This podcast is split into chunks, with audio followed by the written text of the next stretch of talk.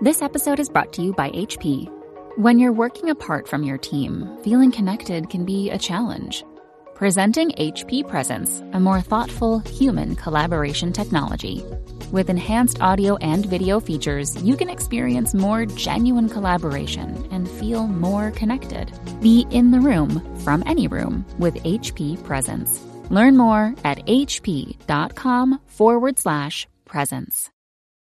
What is up, everybody, and welcome to Studio de Jeffrey, where it's fairly official. Kellen Moore will return to the Dallas Cowboys as the offensive coordinator because the head coaching job in Miami has gone to Mike McDaniel, the San Francisco offensive coordinator. And I'm very sorry to everyone because I know for a lot of people this is going to make you very sad.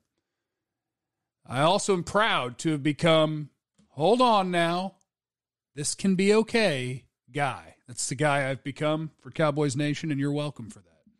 It also means that people get really mad at me because they're like, why don't you just get mad and tell them their stupid heads?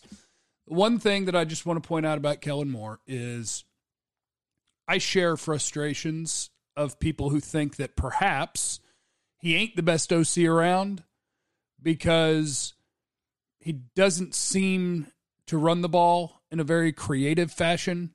He doesn't seem all the time to scheme things to make easy on the quarterback or the offense.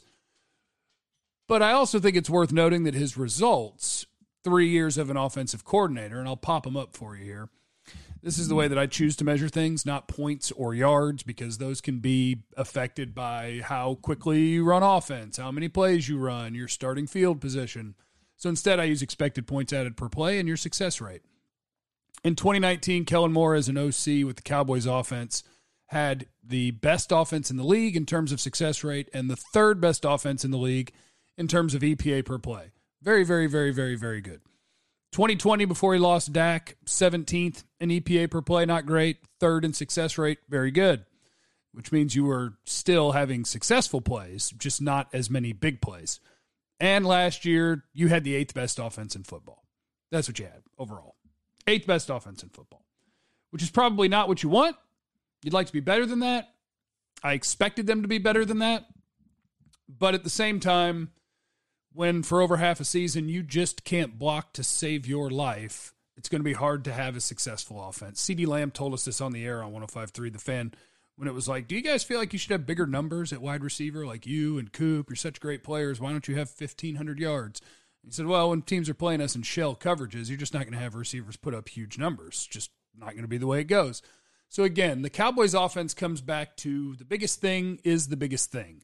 And the biggest thing is what in the world happened to your offensive line the last 2 months of the season and why could you not consistently block for run plays and why could you not protect against four rushers? That is off-season goal number 1, which is why to me Kellen Moore was not my number one target in the crosshairs if you wanted to talk about a coach that needed to be changed if they changed out Kellen Moore, I would have said, that's fine. If they don't, which now it appears they're not, uh, I say, eh, that's fine too. What you got to do is figure out how to block. And then hopefully, with your quarterback having an entire offseason to be mentally, physically, emotionally, spiritually right, you get back to the sort of offense that you could play. You got to figure out how to block. That's the difference from week one to six to the rest of the year. You got to figure out how to block. So Kellen Moore back. Okay. Whatever. Leave in the comments how much you hate it though at youtube.com slash Jeff Cavanaugh. Now, questions from you people about the Cowboys and or the NFL draft. And for one of them, I know I'm going to have to pull up the Dallas Cowboys salary cap because one of you wants to go all in and figure out how much cap space can you free up so that you can go chase players around. And I can get that information for you. It's just going to take me two seconds. Um, so in the meantime, let's answer a different question while I get that pulled up.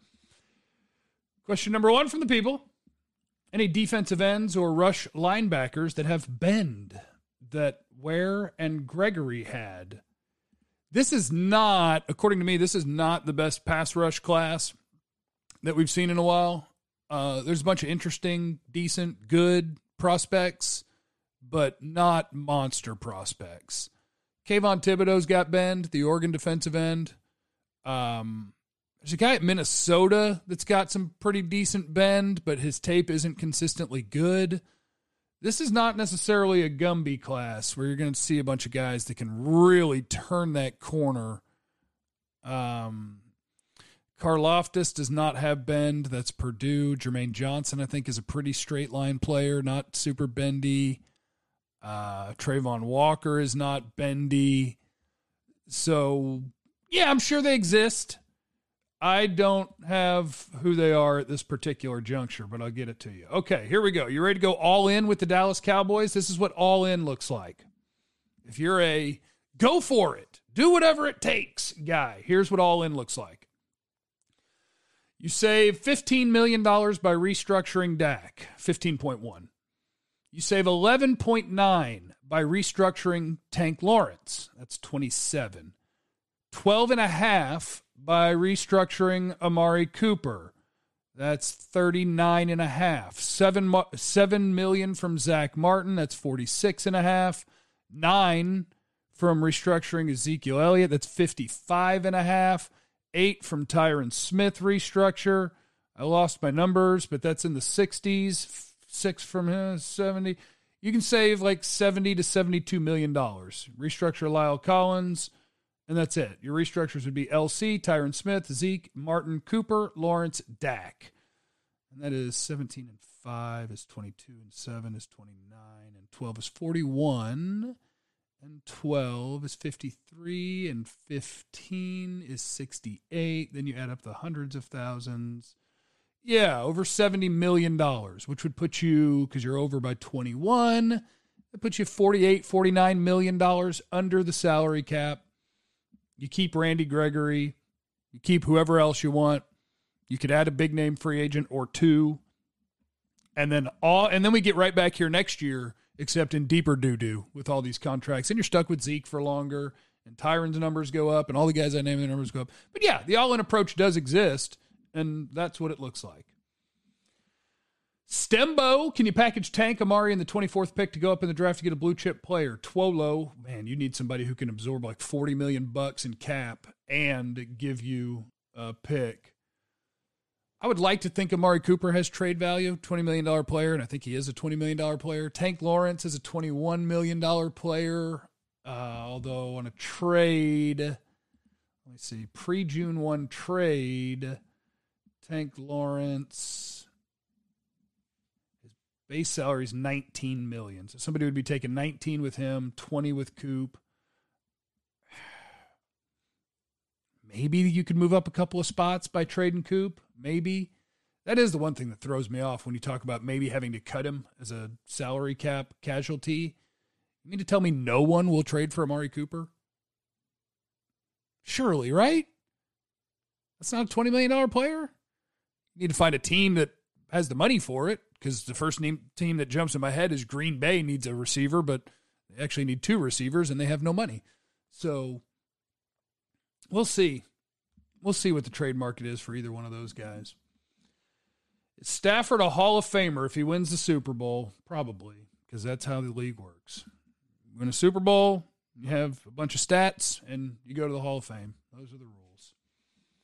With Amari rumored to be on the way out, do you use one of your first three picks on a wide receiver? I believe yes. I believe the Cowboys, if you don't have Amari Cooper, then you have CeeDee Lamb, Simi Fehoko. Maybe you use Amari's money to keep Gallup and still have money left over for either Cedric Wilson or Malik Turner. But yes, I would be looking to use one of your first three picks on a wide receiver. Do the Cowboys need a three technique or a one technique more? Probably a one technique, but I could use both. I'm not turning down either one. You have to think about this in terms of, um, I know I'm viewed as too optimistic, but I'm going to ask you guys or anybody out there to make sure you're letting go of your homerism and embracing the realism. Neville Gallimore, he's got something. Osa Odighizuwa, he had a nice start to the season. Trysten Hill, he's got something. Those are your three techniques. Your non big boy. The big boy lines up between the center and the guard. That's the one technique. He gets to wrestle two people. Three technique lines up over the other guard. He gets to wrestle one person, right? your one technique is who? Bohanna, Carlos Watkins back. Uh, the one technique is probably a bigger need because you have bodies at the three. But the three is also supposed to be an impact position. So is Neville Gallimore an impact player? No. Osa, no. Hopefully can be, but no. Trysten, no. Teams that have Aaron Donald and Chris Jones and what um Geno Atkins was, that's a three technique. Those are the dudes. Cowboys have guys you get by with that aren't to kill you, but you want a dude. So if you want to fire again at that spot in the draft, I'm for it. Go get you one. You can follow along at youtube.com slash Jeff Cavanaugh. I'll do way too many mock drafts, and we'll figure out a whole bunch of these names. All right, so Kellen Moore's back, and there's your mailbag. I got some stuff I got to go do. Remember, you have no idea what anybody's going through, so be cool to everyone. I love you. Bye.